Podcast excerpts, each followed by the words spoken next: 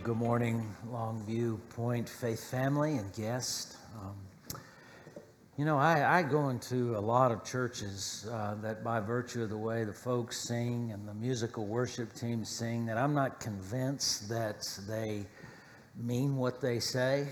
Um, but I think you folks mean it. Uh, you, y'all, y'all are a blessing to sing with and be led by, and congregation, musical worship leaders, and uh, Pastor, you're, you're, you're a blessed man, man. Uh, so this, is, this has been cool. So thank you for letting me be a part. I want to say that to your pastor, to Jason, um, and uh, all of you. Uh, this I know this is an important week, uh, and it's an honor uh, for me to be a, be a part of it. I'm grateful uh, for that. I heard the rush of enthusiasm that swept across the congregation a moment ago when it was announced that a seminary professor was going to be talking to you this morning. And so I pray that God doesn't let me live up to that reputation, you know. So Mark chapter 7 in your Bible is, uh, I want to ask you to open to that place um, and uh, find Mark's Gospel, second book in the New Testament, uh, second major division in your Bible.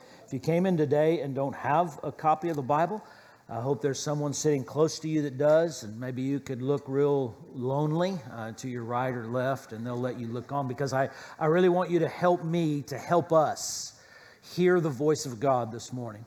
Uh, as we come uh, to this, this book, I want you to see it as well as to hear it as we study it together. Mark chapter 7, I want to begin reading over you, um, beginning in verse 24. Mark is the human author, but of course, he's writing under the inspiration of the Holy Spirit, and that makes this God's word uh, for us.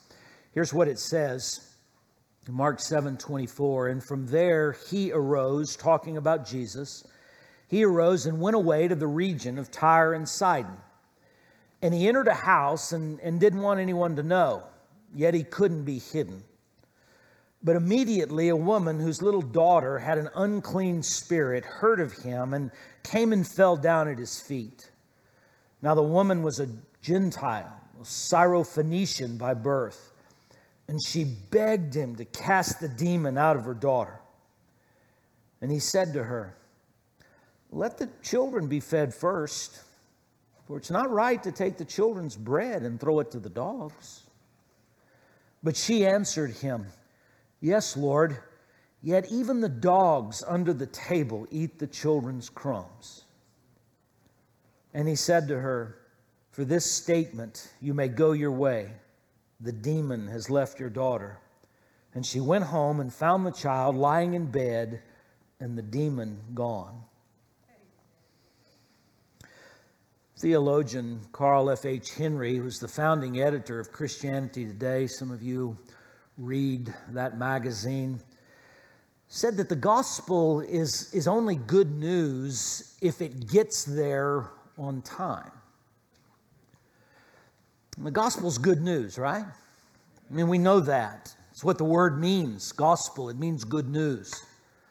It's the story of how God left heaven, came to earth looking for you and looking for me lived a life that we couldn't live, one that met his standard for getting into heaven, a standard of holiness, and then he died a death all of us should have died when he went to the cross, took your sins and mine. He rose from the dead to put God's life back inside of us.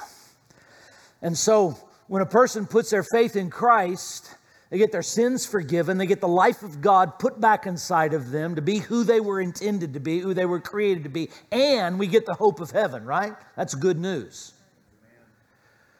But you know, there's almost 8 billion people on the planet, about 12,000 roughly people groups.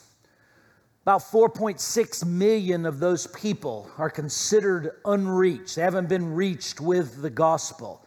That's about, about 7,300 of those people groups. Research tells us there are roughly 155,000 people that die every day without the gospel. And about half of those, listen to me very carefully, about half of those die without the gospel, never having heard the gospel. Be hard to convince any of those people that the gospel's good news, right? It's only good news if it gets there on time.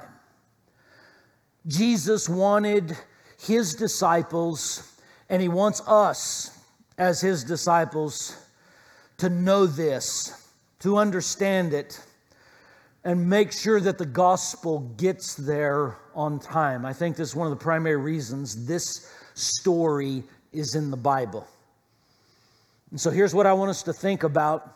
It's nothing new to many of you, but I want us to think about the fact that the gospel is the power of God for salvation to, to everybody in every place who would put their faith in Jesus. As simple as that. It's the power of God to salvation for every person in every place who would put their faith in Jesus. This story is in the Bible, at least in large part, because Jesus was wanting to teach his disciples that he was about, in short order, about to, to be crucified, to die, to be crucified, to rise from the dead, and ascend back to heaven, and he was going to leave that task in their hands. This is a story about that gospel. I think there are probably two primary threads that run through this text. One of them is about the expansion of the gospel. Jesus wants to teach that lesson. He wants to remind us about it today, intends for it to be expanded. But but the other thread is there's a real good example of the faith that it takes to embrace that gospel. And I want you to, I want you to know that it's, it's a faith that is available to all of those people in every place. So let, us look at those two threads. We'll start with the first one the expansion of the gospel. Geography is important in this passage of Scripture. And I think that in it, that there, there is a very real picture of how this gospel is intended for every place and how this gospel is intended for every person. So, so look, look at the geography here. It says in verse 24, and from there he arose and he went away to the region of Tyre and Sidon. Went away from what? Went away from the Sea of Galilee. Jesus has spent his entire ministry up to this point, his public ministry, his adult life, around the Sea of Galilee, which was predominantly, listen to me, predominantly people like him, at least from an ethnic standpoint. There were Jewish people that lived in that area around the Sea of Galilee.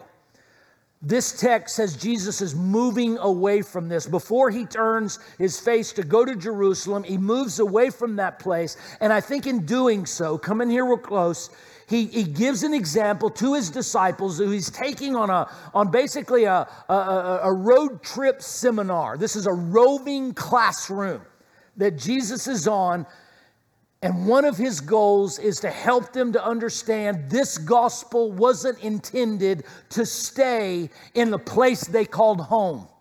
It wasn't intended to stay with a people like them. He goes away from the Sea of Galilee. Now, let me just ask you to visualize this this way, okay? Just work with me here. I want you to just picture this podium or the front of it as if it were the Sea of Galilee, okay? So, this is the Sea of Galilee.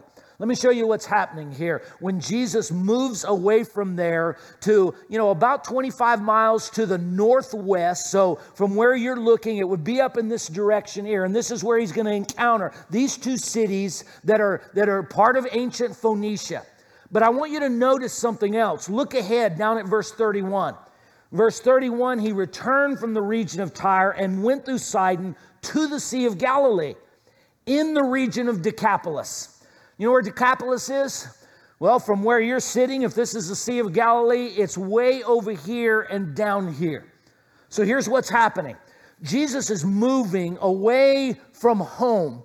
He's moving away from the people that are like him in the region where he was from and where those disciples were from. And he's taking them up in this direction, and then he will ultimately traverse the Sea of Galilee and he'll come down on this side. This is why Mark says, goes back to the Sea of Galilee in the direction of it down to the region of the Decapolis. You know what that was? It means 10 cities. 10 cities established by the Romans during their occupation common denominator from here all the way around here is one thing it was all Gentile territory.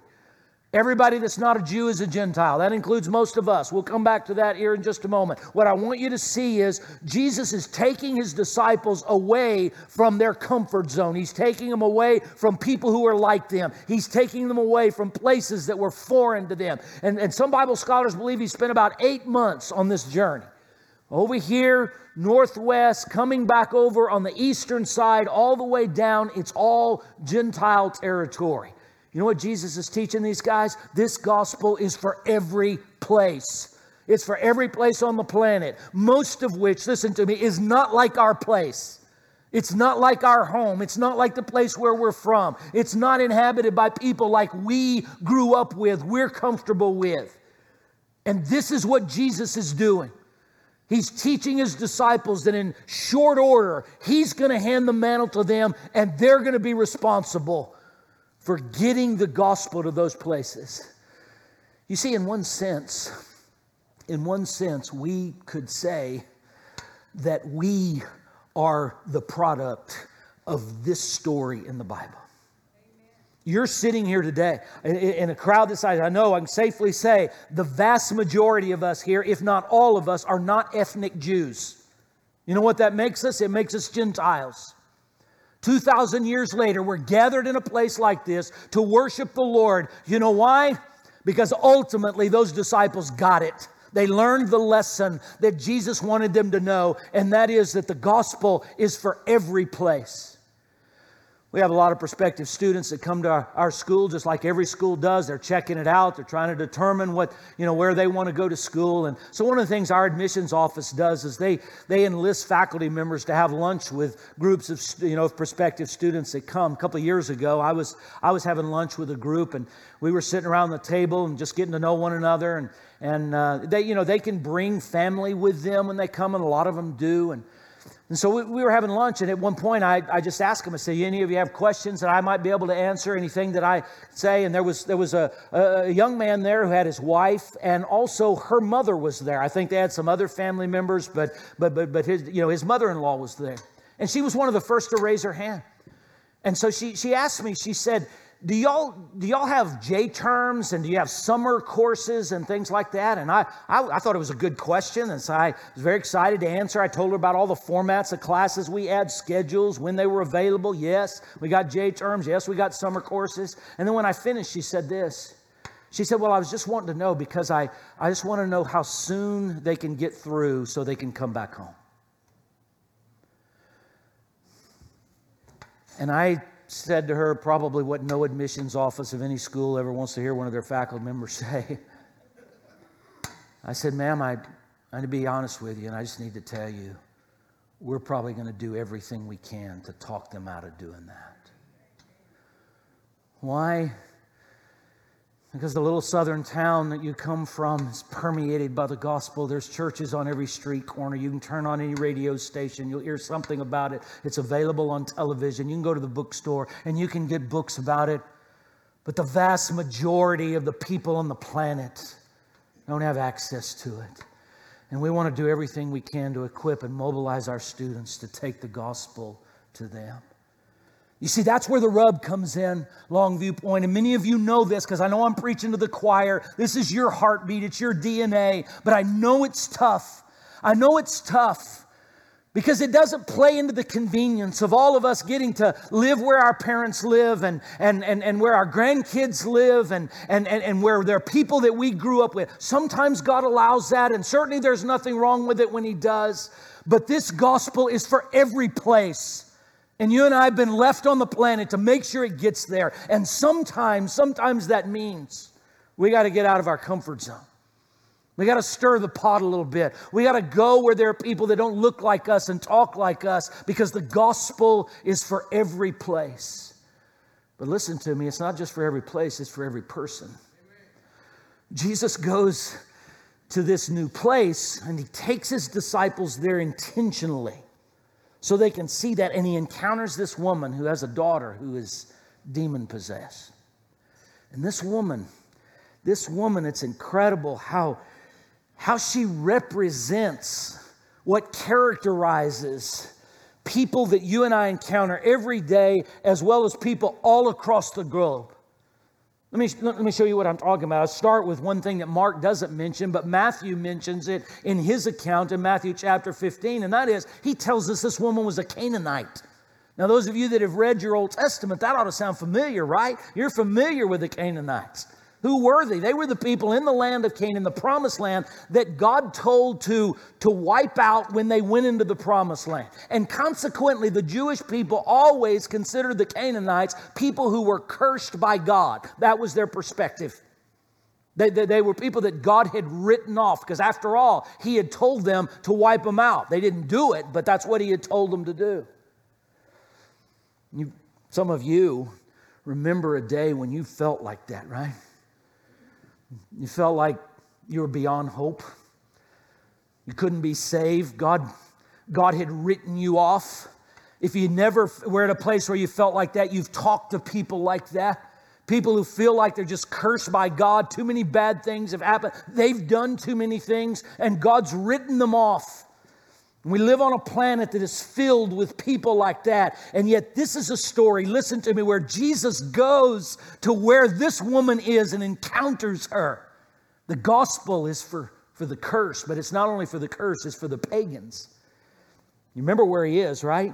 Region of Tyre and Sidon. Tyre and Sidon were hubs of the worship of false gods.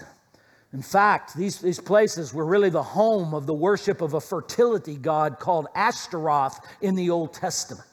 Now, we don't know whether this woman was currently involved in that, but what we know is she is part of a people and from a place where that's what happened.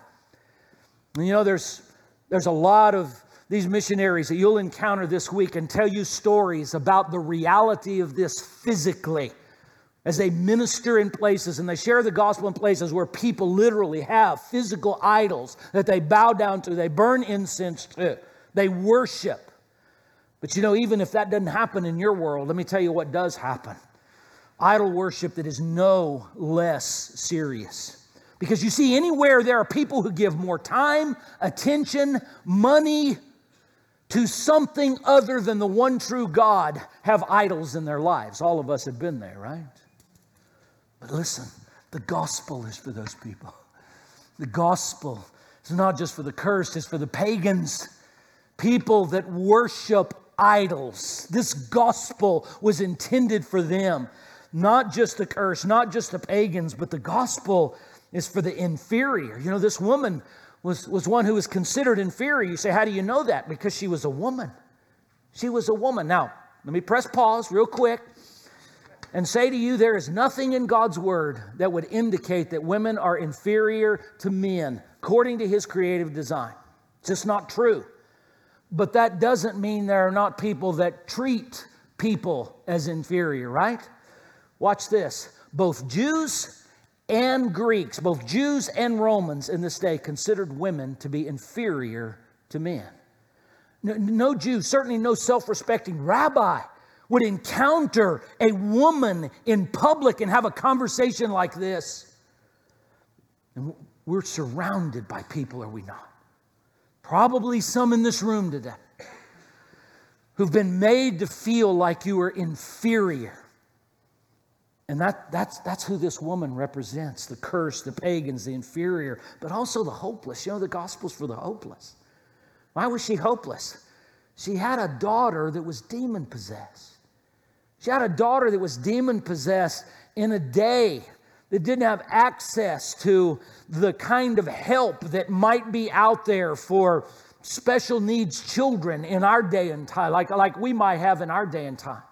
You just go over a couple of chapters to chapter 9, there's a really good picture of somebody trying to raise a child that was demon possessed.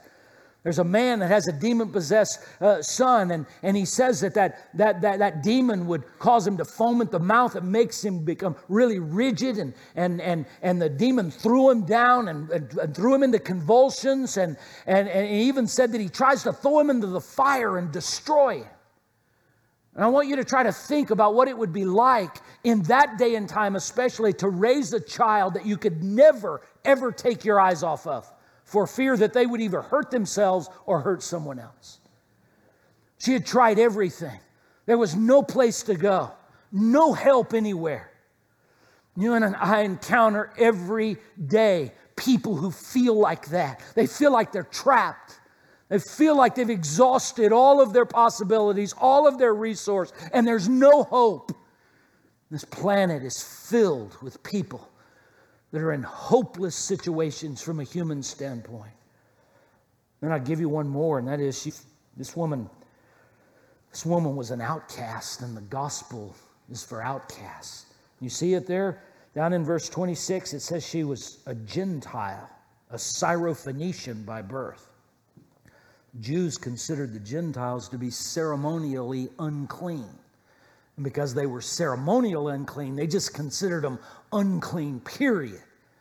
This is where the term shaking the dust off your feet comes from. Jews, after they traveled out of, of, of, their region into Gentile territory, when they would come back, they would stop at the county line, if you would, the state line, and they would shake the dust off of, of their feet for, for fear of bringing impurity back into the Holy Land. Gentiles were considered to be unclean, people on the outside looking in. And this planet is filled with people that feel like that. They feel like they're on the outside of God's family, looking in with no chance. She was an outcast, and here comes Jesus. Here comes Jesus. He encounters this woman who represents the cursed, the pagans, the inferior, the hopeless, the outcast, and he engages her. He engages her with the gospel, and his disciples get to see that he's taking the gospel out of their place to every other place. And he's taking the gospel away from just their people, taking it to every people. Beloved, that, that's why we're on the planet, right? that's why we're here. We're a product of this this morning. But we're also under the same assignment, the same responsibility, the same privilege to expand this gospel to every place, to every person. Now, let me show you that example of faith. We see the expansion of the gospel. Look at the example of faith because this woman, she doesn't only represent all the people that are out there, she represents a kind of faith that it's going to take for someone to embrace this gospel.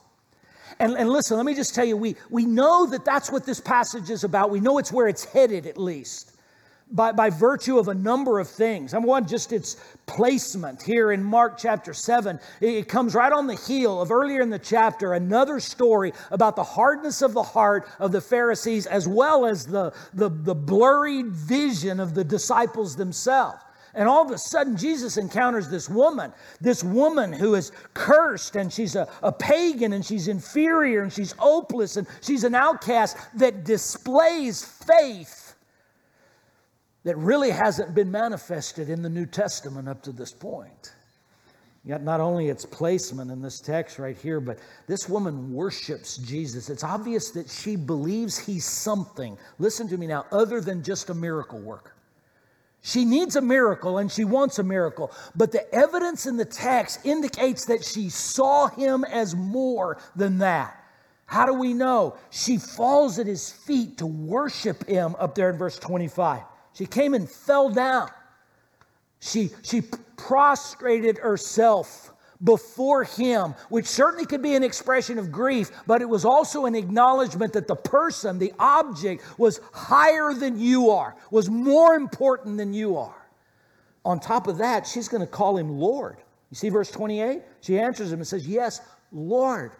So it's a name of deity. It was an acknowledgement of an otherworldliness, of, of, of a divine being. But get this Matthew says, that she even calls him son of David. You know what that term is? It was a Jewish messianic term. In other words, it was a term the Jews used for their coming Messiah, son of David. This Gentile woman calls Jesus son of David. She refers to him in messianic terms.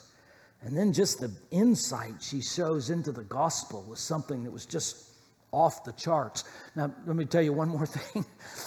Matthew tells us that when Jesus finally sends the woman home, says he's She doesn't have a demon anymore. This is what he says to her Woman, great is your, you want to guess? Faith. So, so this woman is, is an example of this faith. Now, now, let me get you to see it from three different standpoints. Number one, I want you to show you that the Messiah exposes it, okay? This is what Jesus is doing in this conversation. He's exposing this faith because he wants his disciples to see it. And he wants us to see it. How does he do that? Well, this really awkward statement here in verse 27. She comes and begs him. She's got this demon possessed daughter, and this is Jesus' response. Let the children be first, be fed first, for it's not right to take the children's bread to throw it to the dogs. Matthew helps us with the intensity of this conversation a little bit more. He says the lady was actually getting on the disciples' nerves because she was just seemingly badgering Jesus. So they came to Jesus and said, Tell her to go away. You see, they didn't get it yet. Tell her to go away. She's, you know, she's getting in our space here. She's an inconvenience, you know, to us. Tell her to go away. And in Matthew's gospel, Jesus actually responds to that by saying, I've, I've only come for the lost sheep of the house of Israel. So everything about this conversation is awkward. Everything about it seems to, to, to express an insensitivity. But, but, but let me tell you what we don't have the privilege of seeing. We don't have the, we don't have the advantage of hearing the tone of Jesus' voice. As one Bible scholar says, maybe the twinkle in his eye, the cadence at which he said this, the playful spirit let me illustrate it to you like this. It'd be kind of like you know, Papa here trying to get that little redheaded grandchild's uh, you know, attention and, and, and get some FaceTime with her. Sometimes she's distracted by other attentions there in our living room. And, and I might say something like, Well, I guess there's no sweet little girl around who wants to crawl up in Papa's lap and watch some videos.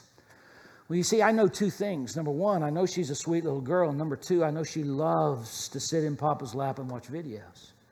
But I say just the opposite. Why? Because I want to draw out of her what I know is in there. Listen to Jesus. Mm, let the little children be fed first. It's not right to take the children's bread and throw it to the dogs. See, it wasn't uncommon for the Jews to actually refer to the Gentile as dogs. This would have been commonplace.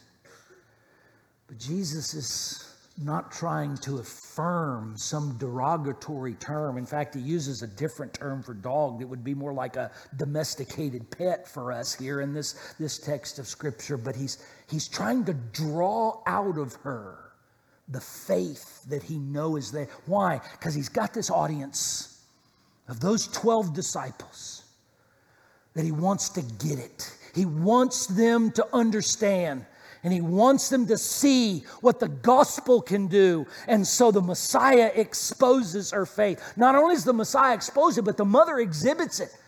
I mean, just look at the nature of her faith. And, and let me just say to you, I believe that this is the nature of authentic faith for every person that says yes to Jesus, that trusts him. I mean, look at it. Her faith was submissive. In verse 25, we mentioned it already. She falls down at his feet and, and she worships him. Her faith is desperate. In verse 26, she begs him. Language of the New Testament, this is an intense word. She pleaded with him. She approached him as, as one that if he didn't help her, she was, she was toast. She, she didn't have any chance. And beloved, listen to me. Come in here real close. This, this is part of the indication that faith in Jesus is different from the way the world defines faith. You know how the world defines faith, right? It's just if you believe something hard enough, it'll happen. So people just say, well, just have faith. Man, just keep believing. But listen, faith always has to have an object. You and I don't, we, we don't just have faith, we have faith in something. Or better said, we have faith in someone. And you know what she's doing? She is zeroed in on this one that was the only one they could do anything for, and she was desperate for him to do it. Authentic faith is always desperate for Jesus to do something for us that we can't do for ourselves. Her faith was submissive, her faith was desperate. Look at this in verse 28 her faith was humble. You know, he says these very hard, awkward, seemingly tense word. And she responds, and says, Yes, Lord. Yet even the dogs under the table eat the children's crumbs. Now, let me show you something. It's, it's as important for us to pay attention to what she doesn't say here as it is for us to see what she does say. Did you notice that this woman doesn't make any demands? She, she, she, doesn't, she, she, she doesn't say, I, I think I ought to be sitting around the table.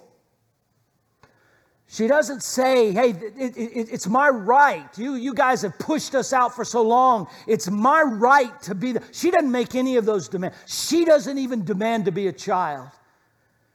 If I could just chase a little bit of a rabbit for a moment and say, American Christians, be careful. Be careful that you don't, you don't confuse your patriotism with your citizenship in the kingdom. And before I say another word, let me say to you my son is a Navy SEAL. There's nobody in the room that's more patriotic than I am. But if we're not careful, our attitude about a Bill of Rights will get us in trouble. You know why? Because we convince ourselves that we're owed something. And have you ever thought about the fact that pretty much everything in the Christian life is not a claim of rights, it's a denial of rights? We die so we can live. We serve in order to lead. Husbands, we, we love our wives like Christ loved the church. The whole marriage relationship is about giving up my rights for someone else. And this is where we miss it because when we when we think when we think we're owed it, we, we, we, then we demand it and we live our lives from the posture, listen to me, of pride. We're owed this. And when Jesus gives us a picture of faith, of true faith, he gives us a picture of a woman that doesn't say, I ought to be sitting at the table. She doesn't say, I've been pushed aside for so long, I want my time. She doesn't even say, I ought to be a child. She just acknowledges what the order of the day was and says, I, I get it. I'm a dog. I'm on the outside looking in. But I, but I think this gospel you got. I think there's something about you. I think what you bring, I think it's sufficient enough that if I could just get some of the crumbs, I'd be good to go. And beloved, that, that's the way it is with the gospel. that's the way it is. But, but it has to be a faith that is humble, that says, I, I don't, I haven't earned this, I don't deserve it, but I'm, I'm trusting you. I'm trusting you even to give me a little of the overflow of it. Faith is humble. It's also persistent. I'm at to camp here long, but you know, this woman would just wouldn't take no for an answer, right? I mean, Jesus, who she knows is somebody, she, she, she, she sees this messianic quality and character apparently, and he's just made this statement let the children be fed first. It's not right to take the children's bread, throw it to the dogs. And at that point, a whole lot of people would say, well, I'm, I'm done with him. He's done with me, I'm done with him. Walk away, but not her. She comes back. She comes back with a persistence. It's kind of like the woman in Luke 18 that goes to the unrighteous judge. She just keeps hammering. She just keeps asking. She just finally the guy gives in and says, okay. Jesus is just teaching about a persistence in prayer, the value of, and this is here in this passage, it's about faith. This woman exhibits it. And listen to me, church. This faith is available to every person in every place. And God, in His sovereignty, has wired it in His economy so that the gospel is what bursts this faith and triggers this faith and brings it out. So that when you and I go and we speak the word of the gospel and we share it, this kind of faith is a reality. This woman exhibits it, and finally, the miracle endorses it. You know, you know, if you read the New Testament, you know that Jesus didn't always require faith to work miracles. Contrary to what we hear from a lot of the modern, quote, faith healers today. If you just have faith, if you just have faith, you'll get a miracle. Sometimes Jesus healed people even when they didn't have faith, right? A lot of times he did that but a few times. A few times he did work a miracle, in order to call attention to somebody's faith. And that's what happens here. For this statement in verse 29, you may go your way. Matthew 15, because of your great faith, the demon has left your daughter, and she went home and found the child lying in bed and the demon gone. Now, don't, don't, don't miss this. Jesus cast out a demon here that he's not in the presence of and he doesn't ever speak to. You know what he does? Jesus does what only God can do. He gives another verification of his divinity, but he does it, don't miss it, he does it in this situation in response to this woman's faith because he wants to call his disciples' attention to the authenticity of it, that they might know that when he leaves this planet and leaves them with the mantle of getting the gospel to every person, this is what's waiting on him. And it's what's waiting on us when we go across the street, when we go to the ends of the earth. We proclaim the gospel of Christ, and God bursts in His grace this kind of faith in people that they might be saved. Now, let me remind you as we close, let me remind you a couple of quick things. Number one, be careful who you identify with in this passage. If you're not careful, you will identify with the disciples. We're at a missions conference. This guy's preaching on getting the gospel to the nations. We're the ones that have it, and, and, and, and, and, and we need to take it to everybody else. And certainly that's true, but it's not the first truth. Our first identification is not with these disciples, brothers and sisters. Our first identification is with the Syrophoenician woman who has a demon possessed daughter. People who are pagans, who are idol worshippers, who are outcasts, who are inferior. You see, we, most of us, if not all of us in the room, we're the Gentiles.